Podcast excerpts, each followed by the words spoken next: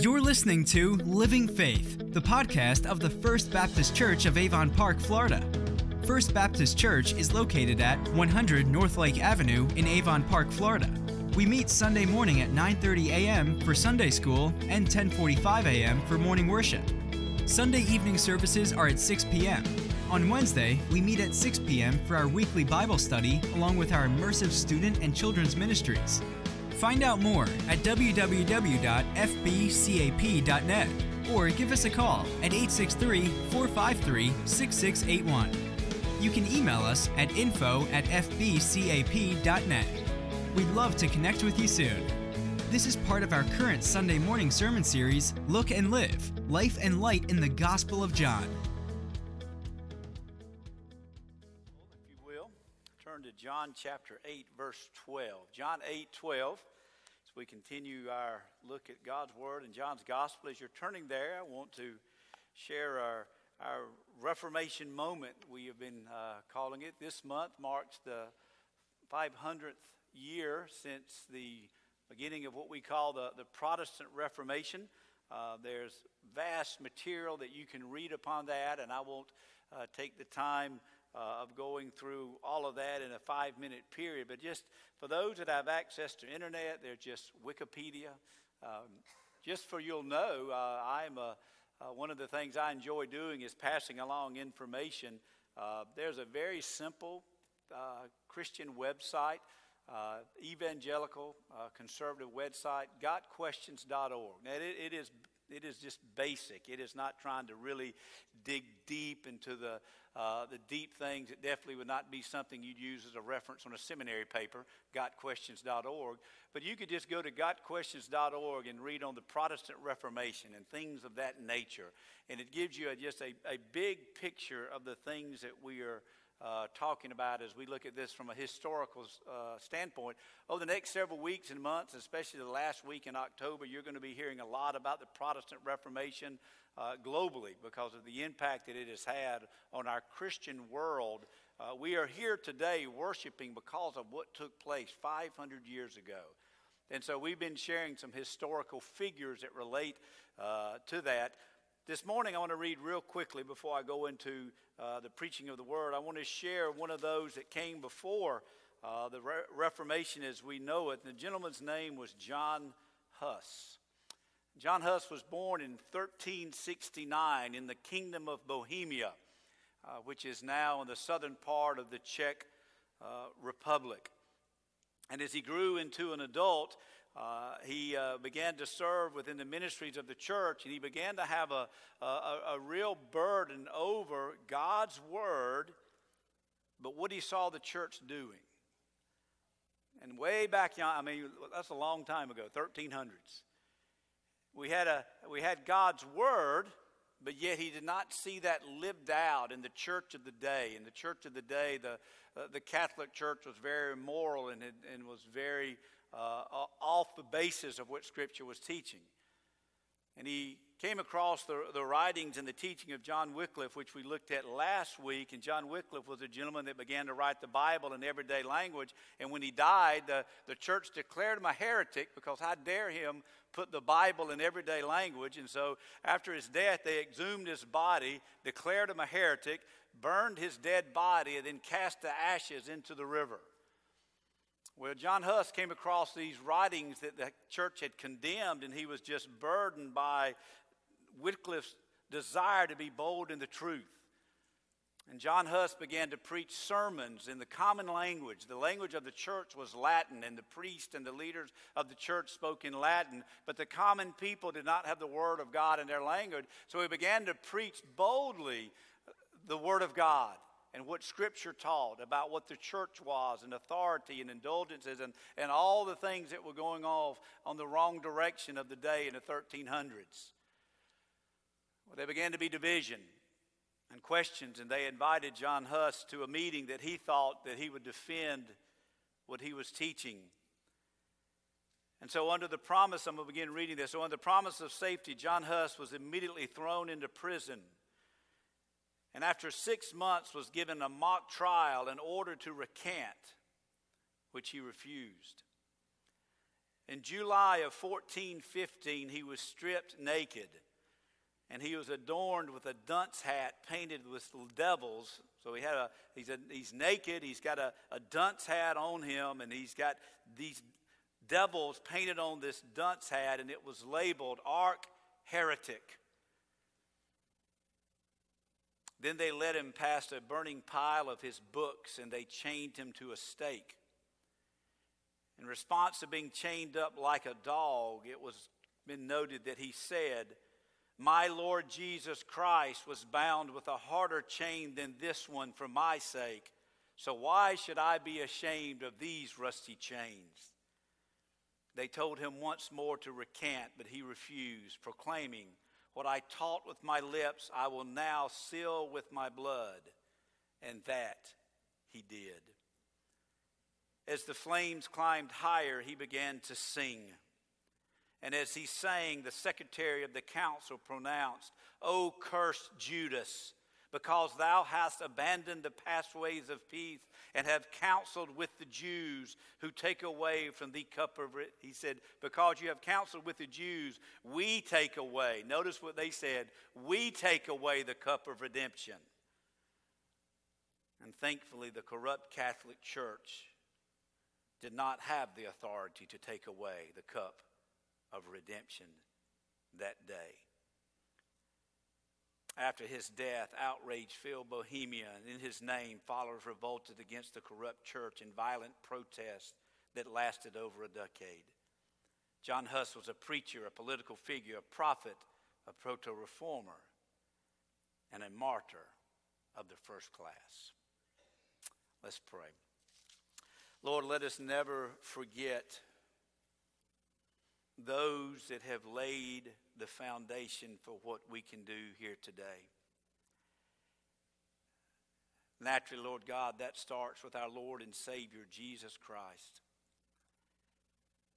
But Lord, through the history of the church, there have been men and women and literally boys and girls that have stood on the promise and the hope of the gospel and Scripture and stood boldly to proclaim nothing but the wonderful Word of God to a world that desperately needs to hear it.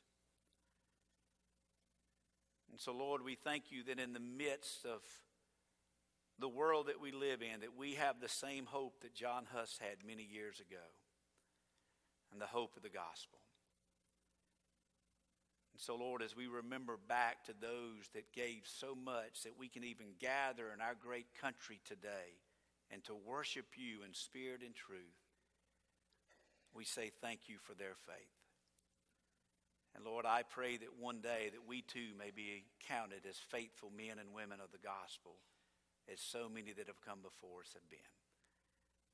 And this we ask in Christ's name. Amen. John chapter 8, verse 12. Jesus is still at the feast. And he's proclaiming to the Jews again who he was. In the same manner that those that have gone before us, the message has never changed. Who Christ is, where he is from, what he has come to do. How does that relate to us? That's a great way to understand what do we do with Jesus Christ? Who is he? Where did he come from? What did he come to do? What does that mean to me? we read about historical figures. We can gain great encouragement and great hope as we see what others have endured for the faith. But Jesus is so much more than just a historical figure, He is God. And He is the author and the provider and the perfecter of our faith. And we see Christ here yet again standing before dead religion and the religious things of the world, and they're questioning who he is and questioning the hope of the gospel. And here again, in one verse, we get a great truth. John chapter 8, verse 12. We're going to look at one verse this morning. John 8, 12. Again, you could almost say again and again and again and again, Jesus spoke to them, saying, I am the light of the world. Whoever follows me will not walk in darkness, but will have the light of life. Let's pray again. Lord, thank you for your word this morning. And just as real as the day you stood in that temple area with the food, booth, feast of booths in the background, as the multitude gathered around you and you shared these words. These words are just as real for us here this morning. You are who you say that you are. And I pray, Lord God, as we leave here today individually, we know that. We understand it. We trust in it. And we live that out. And this we pray in Christ's name. Amen. Three things I want us to look at. We're just going to take this verse and divide it up into thirds. One, notice what he says there I am the light of the world. This is the first of seven, what we call I am statements found in John's gospel. I am the bread of life. I am the light of the world. Now, when you think about that, I am, what comes to mind?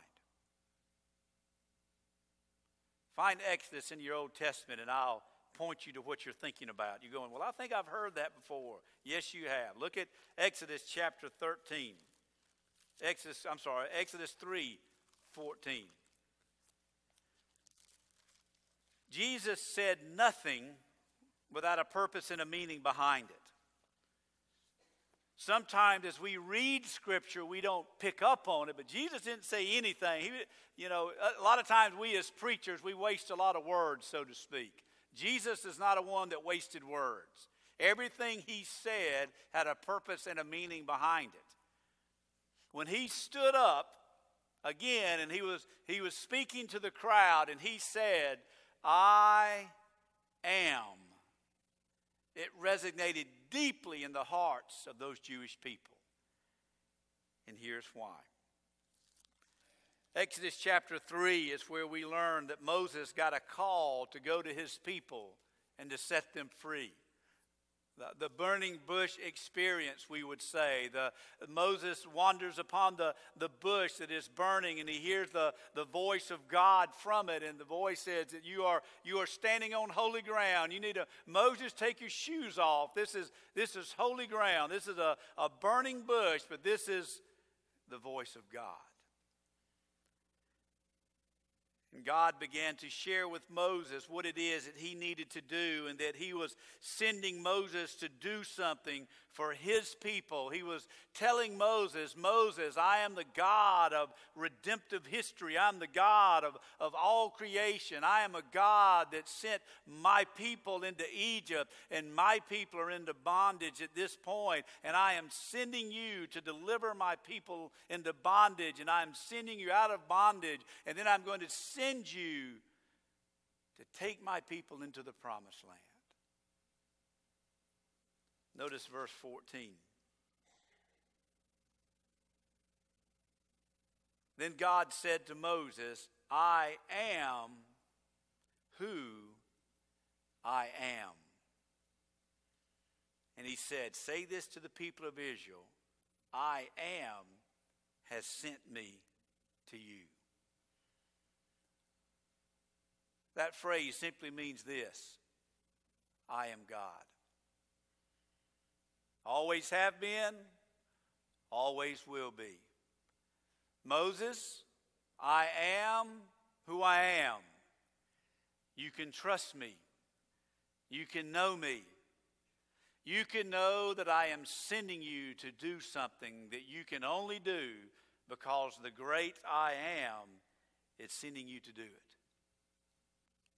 Now, can you imagine Moses as he left that experience and he left and he went back to Pharaoh. You know the story. He had left and now he's going back. And throughout the rest of the life of Moses, he continued to have obstacles and circumstances and trials. And he continued to have the world fighting against him. But in the back of Moses' mind, what do you think he had ringing in his mind? I think he had that day in his mind when God says, I am who I am. Never forget that, Moses. The Old Covenant Jews worshiped Moses and Abraham. They were the, the fathers of their faith. And Jesus is saying, I am greater than Moses. I am the, the whole discourse. I am greater than Moses. I am greater than Abraham. I am greater than the Old Testament law. I am greater than the Old Covenant. And I, in essence, he, he think about Moses being able to deliver the nation of Israel to the promised land. Jesus is saying, I am the promised land. I am the rest that Hebrews talks about. Entering to the promised land of rest. Jesus Christ says, I am that rest. When he stood before the Jews that day and he looked at that multitude, he knew exactly what he was saying, and they knew exactly what he was saying. I am the great I am. I am God. That was the problem that the Jewish people had. They were waiting on a Messiah and they believed the Messiah was coming. They just didn't believe Jesus was it. That's no different than the world we live in today. 500 years ago, more than 500 years ago, 600 something years ago, John Huss was saying, There's only one way. It's faith alone, grace alone, for the glory of God alone, Scripture alone. There's only, there's only one way. There's not many ways, there's not many things, it's just one. And it's God and what He's given us through Jesus Christ and the hope of the gospel. I am the great I am, Jesus is saying. We look at our world today, and everybody says, You've got your way, and I've got my way.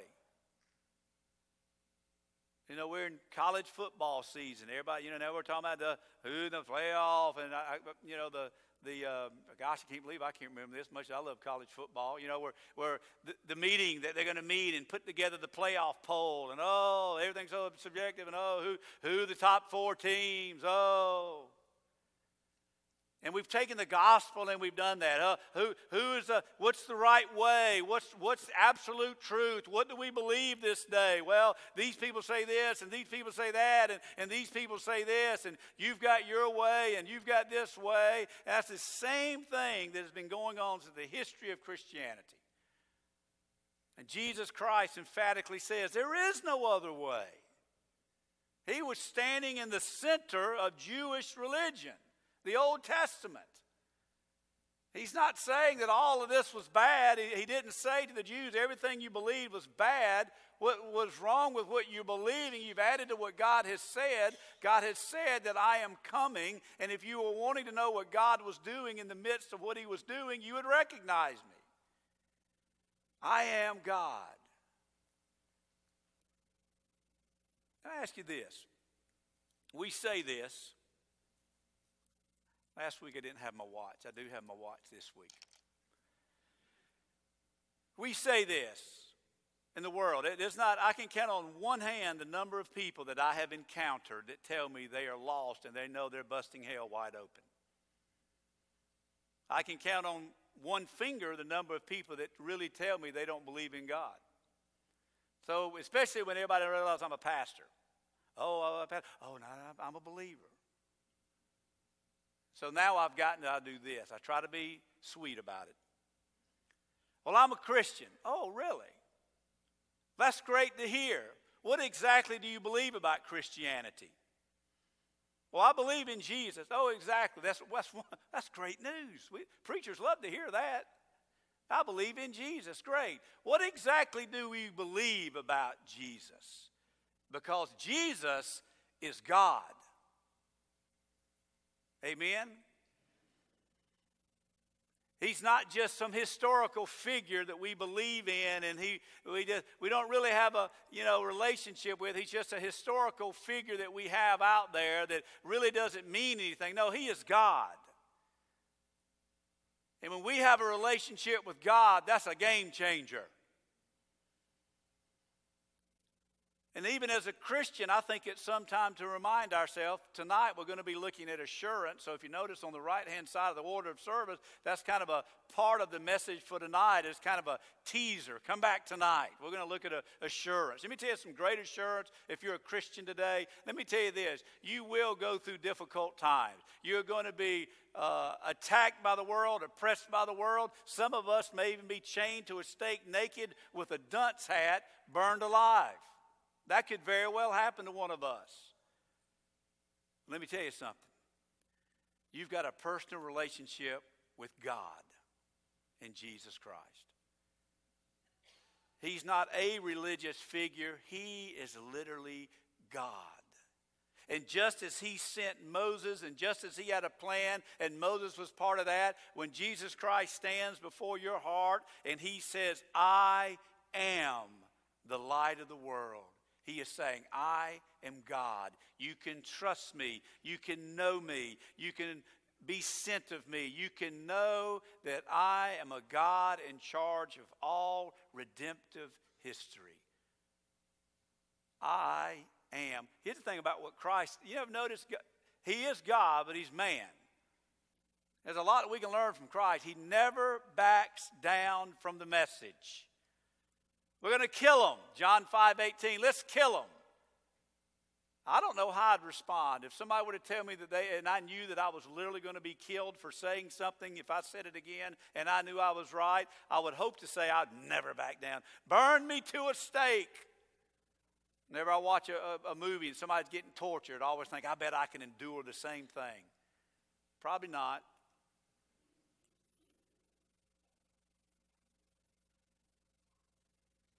He kept saying the same thing. You can kill me, but only when my Father allows it. Why? Because I am Him. I am God. I'm not the Father. Father's not the Son. The Son's not the Spirit, but I am the great I am. Secondly, back to John 8, I am the light of the world. If we need a light, then there's darkness. All darkness is is absence of light. And Jesus is saying, I am the light of the world. I, I am the light that illumes the world. Now, why would he say that? Again, Feast of Booths. Last week he talked about living water as the priests would have been taking water to the temple area and pouring it in the, uh, as, as, part of their ceremony. That the great God of, of, of, the great I am, this is so funny, the great I am that delivered them through the wilderness, they, they promenaded around with water. And the second part would have been huge candelabras filled with oil would have lined the temple area. And the great I am led them through the wilderness. And the priests would light these great candelabras, and there would have been a great brightness of light in the deadness of night in Jerusalem. And the priests would have been lighting these because the great I am delivered them. And Jesus is looking at these lights and he goes, I am the light of the world. Isn't that a great message? Can you imagine sitting there seeing that? You see these lights? The Father provided these lights, but they were pointing to a greater light. I am the light of the world.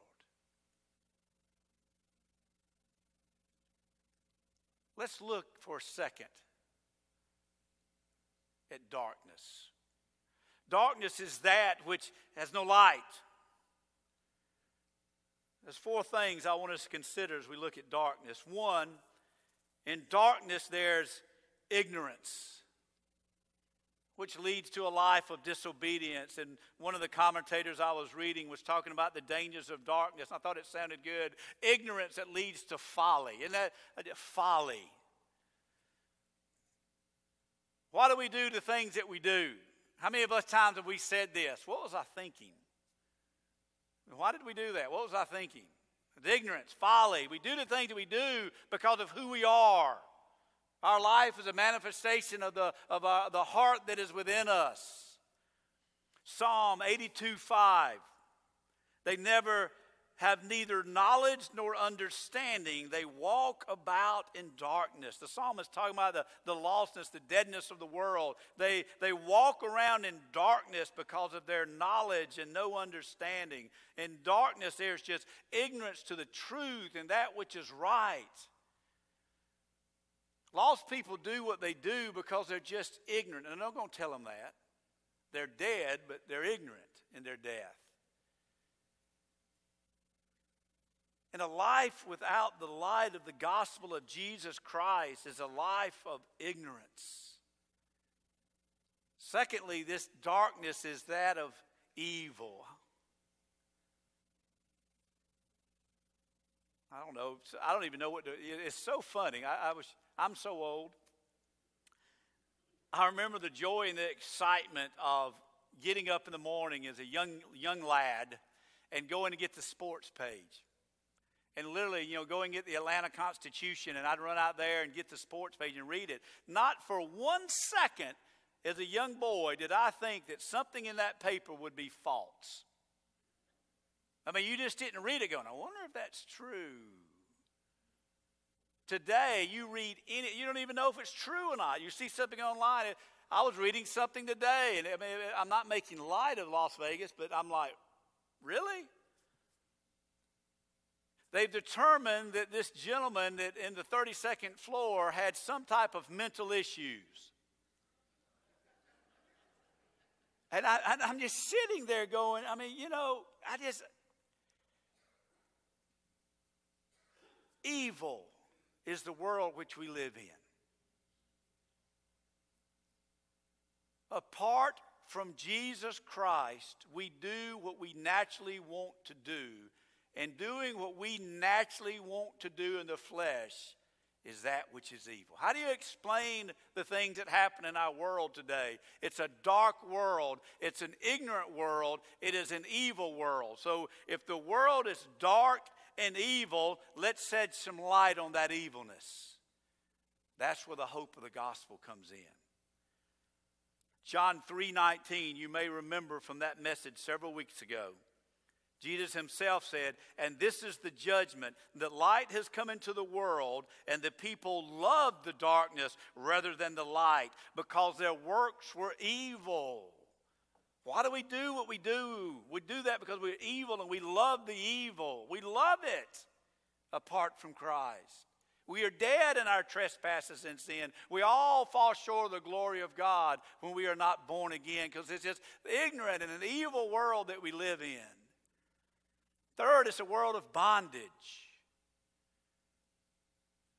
It's a world that we are literally under the, the, the cosmic powers of Satan. Listen to Ephesians 6:12. For we do not wrestle against flesh and blood, but against the rulers and against the authorities, against the cosmic powers over this present darkness, against the evil forces of evil, against the spiritual forces of evil in the heavenly places. We are in bondage when we are in darkness. See, what Satan wants everybody to believe is just okay. Do what you want to do. Live how you want to live. Express how you want to express. You just do what you want to do. I know that the Word of God says differently. I know that God has said this. I know that the Lord has said this. But you do what you want to do. Everything's going to be okay. That's bondage. And we're in bondage to that darkness and our ignorance and our desire for evil. We were singing about the chains being broken. What a, what a great story. And Paul and Silas singing, like John Huss would have been singing as he was being martyred. And they were singing praises to the Lord. And the angel came and the, and the chains were broken. We're literally chained to darkness and we're in bondage to that. And there's no hope and there's nothing we can do and there's nothing no one, anyone can do for us. The only hope that we have is Jesus Christ.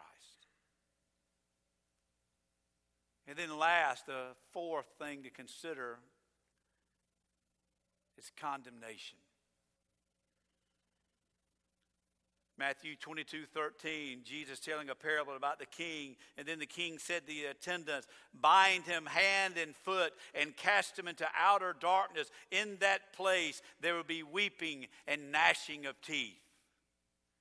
Hell is a real place full of real people.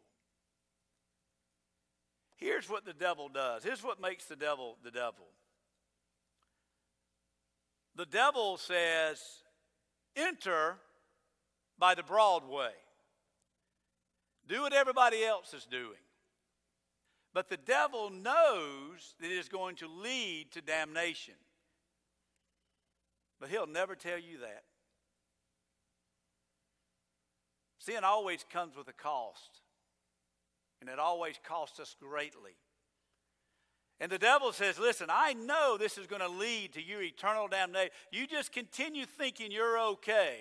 You're not really dead in your trespasses and sin. Don't let the world tell you that. Don't let those religious right wing people tell you that something's wrong with you. You are just fine. You are not dead in your trespasses and sin. There's some goodness in every one of us. You may not be religious. You may not go to church. And the devil's going to keep telling you, but you're all right. Don't believe believe a word of it, and the entire time he knows that you are hell bound for eternal destruction, and he is laughing all the way to your eternal death. That's what he does.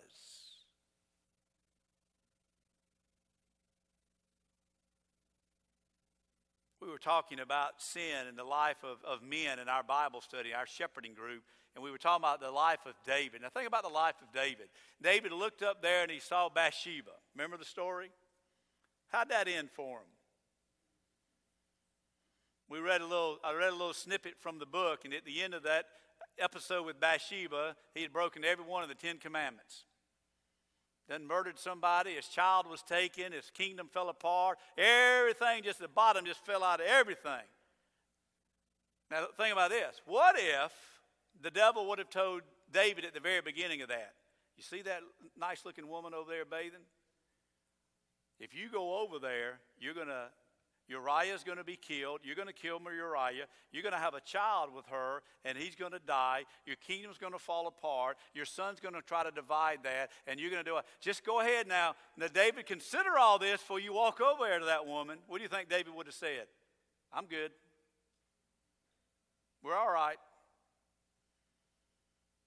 I had a pastor tell me one time, if I'd have known it would cost me all this, I'd have never met that woman alone. That's what the devil does. He doesn't tell you everything up front, but he knows what it's going, how it's going to wind up. Darkness is condemnation.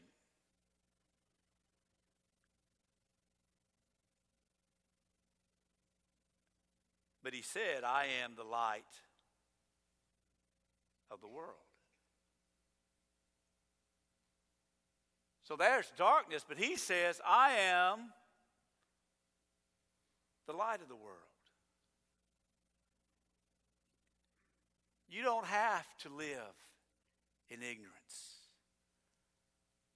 I am the way, the truth, and the life.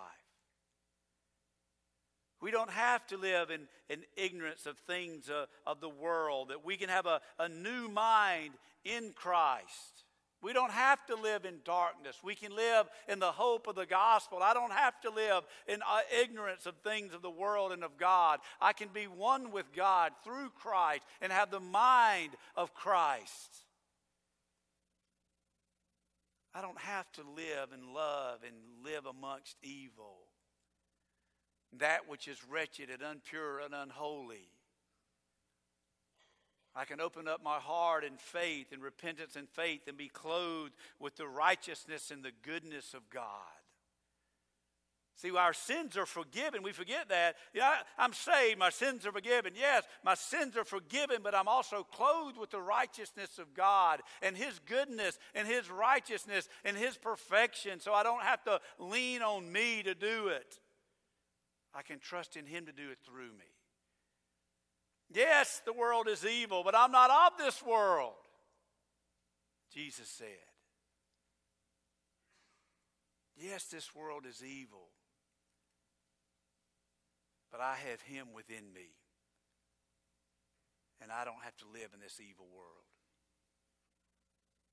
In darkness we have bondage, but in Jesus Christ you shall know the truth, and the truth shall set you free. As Paul and Silas were singing in the jail, My chains have been broken, my chains are gone. I'm a free man.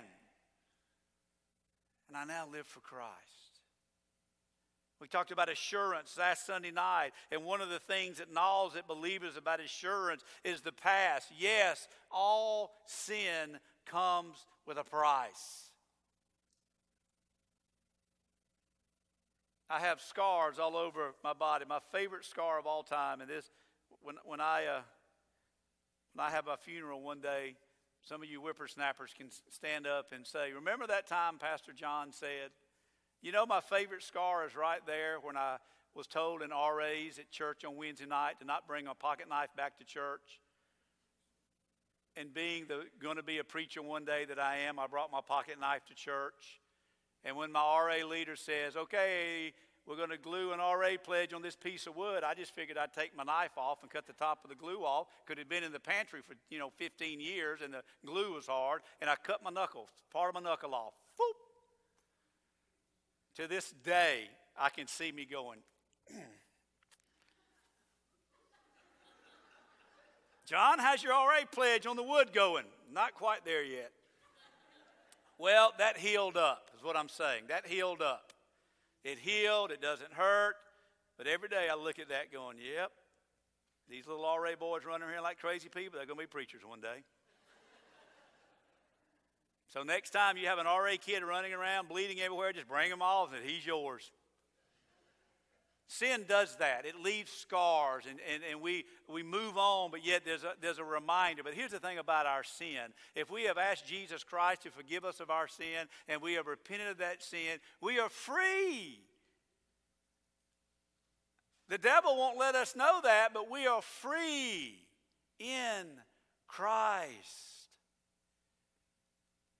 We don't live in bondage in the dark, we live in the light. And then we think about the condemnation, the judgment of God. I don't, I don't have the condemnation because Jesus says, I am the light of the world. And when we come to Christ, that is where we find that forgiveness. The moment that I opened up my heart in repentance and faith, the moment that God opened up my, my eyes and mind to what I needed to do in Christ, I became a new child of God, a, a child of the King. And from that moment forward, I've got an eternity in a wonderful place called heaven. But you know what? My eternity begins today. The day I got saved, I don't, I don't want to live this side of heaven and say, well, if I ever just get to heaven, I'll be all right. No, I'm all right now. I've been forgiven. I'm free. I've got, I don't have an ignorant, evil bondage. That's not, I'm free. There's no condemnation for those that are in Christ Jesus. I don't have to wait to heaven to experience the goodness of the Lord. I can experience the goodness of the Lord, and then when I get to heaven, now granted, it's going to be greater. I'm a free man. Some of us are walking around with chains on us and drudgery. We are free because of what Jesus, when Jesus Christ stood up in that feast of booths, and said, Hey, I'm the light of the world. You want freedom? Come to Christ. That light represents purity, holiness. It, it exposes, it directs, it guides. All that we do, uh, you know, with, with, with a hurricane, our visit from Irma. Isn't that frustrating? I'm not going to say any names. They're a little bit older than me. They're a lot older than me. We walked in a closet. That sounds kind of weird, me walking in closets with women at church. But we, we walked in a closet to look for something, and the woman said, You got a flashlight. I was like, The hurricane's over. Isn't that funny? She, she, she was in such a habit of not having lights. You got a flashlight? I said, No. Well, you are old. There's a light. We have electricity in 2017. But you get so used to we were just like stumbling around in darkness trying to find our way. We don't have to because we live in the light. It exposes all of these things. I am the light of the world. Now, that little of the world would have really bothered those Jews. Who was the Messiah coming for? The Jews. Jesus came so that the the gospel can be proclaimed and believed in. When we get to heaven, there's going to be every tribe and every. You're not going to have the Southern Baptist Convention and this convention and that convention and you know this side of the tracks and that side of the tracks and you got to speak this language and you speak that language. There's not going to be all that when we get to heaven. And some of y'all that think it is, you're probably not going to be there anyway. That's another sermon for another day, but darkness is evil, not the light. He said, I am the light of the world. And last, let's, let's finish with this third idea. Whoever follows me. I am the light of the world. Whoever follows me will not walk in darkness, but will have, will have the light of life. At some point, if we're talking about history, at some point in the church's history, let's just, even if we just back up from the Protestant Reformation, let's say to 14 and 1500s, at some point, maybe I'll do a study on this. At some point, we took the gospel of Jesus Christ in our zeal to share the gospel and we changed the gospel. And instead of Jesus being Savior and Lord, he became just a Savior. Now, hear me out. And instead of the John Husses in the world that understood what God had given them and what the gospel meant, and they were willing to die a martyr's death for the Lord Jesus Christ. We turned the gospel into some collection of facts that simply says if you believe in Jesus, you can go to heaven one day, but your life never has to change. Tell that to John Huss. Tell that to the missionaries today that are living and giving all they have for the gospel of Jesus Christ. At some point in history, and I know this because I've read about it, even in the early 80s, there was this debate over lordship salvation and what an easy believism. And I'm going, we are literally writing about lordship salvation. We have to write about lordship salvation that when you become a believer, Jesus is Savior and Lord of your life. And the argument was that he can just be Savior and Lord can come later. That is the dumbest thing I've ever heard in my life. Can I say dumb on Sunday mornings in the pulpit? I know I can't on Sunday night. That is the dumbest thing I've ever heard that you can believe in Jesus and go to heaven when you die, and not one iota of your life has to change as a result of meeting the great I am and having your sins forgiven and no longer living in ignorance, evil, bondage, and condemnation. That you can believe in Jesus Christ, but nothing has to change, and you can live exactly the way you used to live as a dead person, and nothing happens. Tell me that makes sense. Does that mean that we can't come to Christ and take Him as Savior and Lord and be saved? No, I'm not saying that we add to the gospel, but somewhere in history and revivalism, and I do believe it started in England in our country, and our zeal to just be evangelistic, we took the gospel and we took Jesus and we watered Him down to something that just believed that He is who He is, believed that He lived, and you can go to heaven when you die. Jesus said, No, I want you to follow me and trust me. Tell others about me. Now, when I got saved, I went to him as Savior, as Lord. I'm not saying that you sit there and say, well, uh, the, the idea, though, is the gospel that we proclaim in so many circles, to me, is not a biblical gospel. Here's what I mean by that Jesus himself says in Luke 9, if anyone would come after me, let him deny himself, take up his cross daily, and follow me. For whoever would save his life would lose it. This is Luke 9 23 and following. But for what does it profit a man if he gains the whole world and loses and forfeits himself? For whoever is ashamed of me and my words of him, will the Son of Man be ashamed when he comes in his glory, and the Father and the holy angels? Pick up your cross daily and follow me. Let me tell you something. I don't want to carry my cross. It's his cross. And he died on that cross for my sin. And every day I want to be reminded I don't have to live in sin. I don't have to live in discouragement. I don't have to live this way because every day I can take up the cross of the Lord Jesus Christ and I can be different. Yes, the temptation is there. Yes, the sin is there. Yes, the world is there. But my hope is not in the world. My hope is in the cross of the Lord Jesus Christ. And every day I'm going to take this cross up and I'm going to follow Jesus Christ. A salvation without taking up the cross is no salvation at all. Also, it's this idea of, of counting the cost. And, I, and I, have used this illustration in the, in the area of apologetics when you're talking to someone about what it means to be saved. Luke 18, the rich ruler came to Jesus and said, Jesus, what must I do to have eternal life? And Jesus said, Well, why do you call me good? Fulfill the commandments. I'm going to paraphrase it as I read quickly. Do not commit adultery, not murder, not steal. I've done all these things in my youth. The one thing you still lack, go sell everything you have and give to the poor. Now, why did Jesus say to that? Now, that's not the, the gospel for the day. Okay, everybody go sell everything you have and give to the poor. Then you'll be saved. No. Why did Jesus say that to him? Because that man loved his stuff.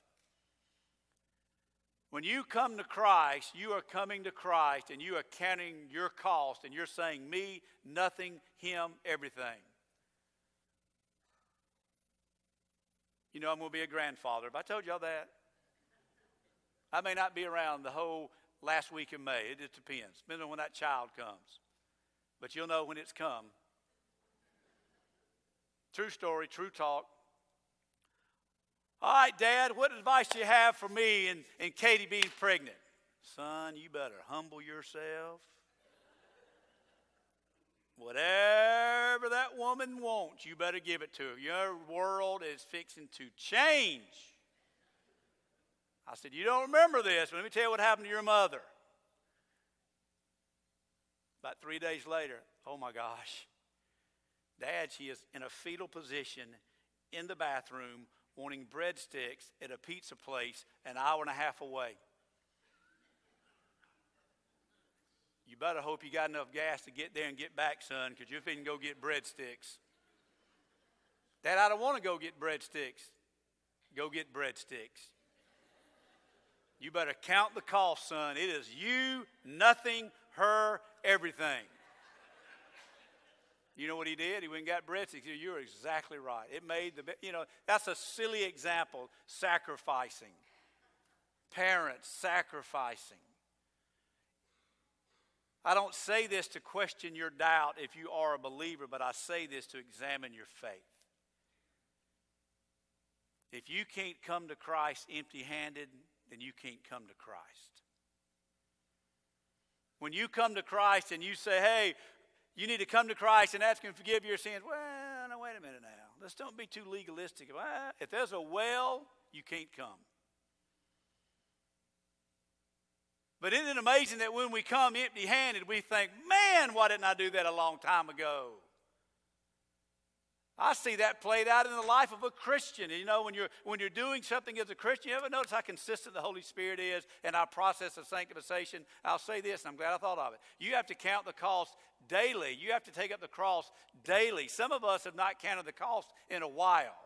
We have the faith of a young person in the faith. We're still on the meat, milk of the Word, and we need to be the meat on the Word. But the second that we realize the Holy Spirit's been trying to get us to count the cost, take up the cross, and then we do it, we can't understand why nobody else is doing it. You don't know how many times this happens to me. Somebody that's never come to church on Sunday night. I'll even ask them, hey, love to have you on Sunday night. We're, we're studying the Word of God. Yeah, well, you know, it's the only day oh, I get it. It's the only day I can read. It happens all the time. I'm going to start taking names to it. They come on Sunday night for about a month. Oh my goodness, who in the world? Pastor, I have just doubled my exposure to the Word of God and the people of God. It's like my spiritual life is just doubled. And I go, yeah, that's kind of how that works. The more we sit up under the Word and hang out with Christian people and sing Christian songs, the more we grow more like Christ. I can't believe not everybody comes to church on Sunday night. well, that was you last week. But you can't get somebody to see anything like that, like giving. We talk about giving. Have you ever not given and then started giving? And the people that give the greatest testimony about giving are those that are giving because they have given and seen what God has blessed, and then they beat themselves up they didn't start giving earlier. When you come to Christ on His terms, it's a, game, it's a life changer, it's a game changer. I can't convince you of that. No one can convince you of that. Only Christ can convince you of that. So go to Him and let Him convince you of it. Daily take up your cross. Yes, you need to count the cost. You nothing, Him everything. That's what He was telling the Jews. Hey, it's you nothing, law nothing, Abraham nothing, Moses nothing, Pharisees nothing, all this nothing. It is all fulfilled in me. And we'll close with this. You will not walk in darkness. You will not. You know why? Because I'm walking with Him. I don't want to live in ignorance and evil and bondage and condemnation. I, am not going to. You will, will not have to walk in darkness because we're walking with Jesus Christ. And you will have the light, and don't miss this, the light of life. I don't know where I was, was History Channel, Discovery Channel. It was one of those slow motion, one of the North or South poles. I get them mixed up, Antarctica, whatever. One of the poles and it was showed like the frozen it was the north the frozen tundra and it had like time lapse digital photography and, and everything was frozen and frozen and frozen. And then it talked about the spring coming and the minute the sun come out and it was kind of fast forward and things began to bloom and things began to grow and things began to grow. And i remember seeing that going that's it. That's the light of life when we have the light of life, we're going to know Christ and grow in Christ, and we're going to manifest Christ, and we're going to produce Christ, and we're going to live for Christ. And I don't have to walk in darkness because I'm producing the light of life. I'm producing Him. We don't have the S U N, we have the S O N. That's good, wasn't it? The Son. It's a pretty bold statement. I am the light of the world. Whoever follows me will not walk in darkness, but will have the light of life. Let's stand as we pray. Lord God, we thank you that we can literally understand that you are the light of the world. And as we sing about turning our heart and our eyes towards you, we are able to do that first and foremost because you have just shown us who you are. In our wickedness and depravity, you have opened up our heart to the goodness of the gospel of Jesus Christ and our need that you are the light of the world. So, this morning, if there's anyone here today that has never trusted you as their Lord and Savior, Lord, what a wonderful day to step out on faith and call on the name of Jesus. For those that are part of the church, I pray that we continue to understand and daily take up our cross daily and count the cross and to live in the light as that light manifests itself through us. Lord, as we sing, let us turn our eyes and our heart and our mind towards you. And this we ask in Christ's name.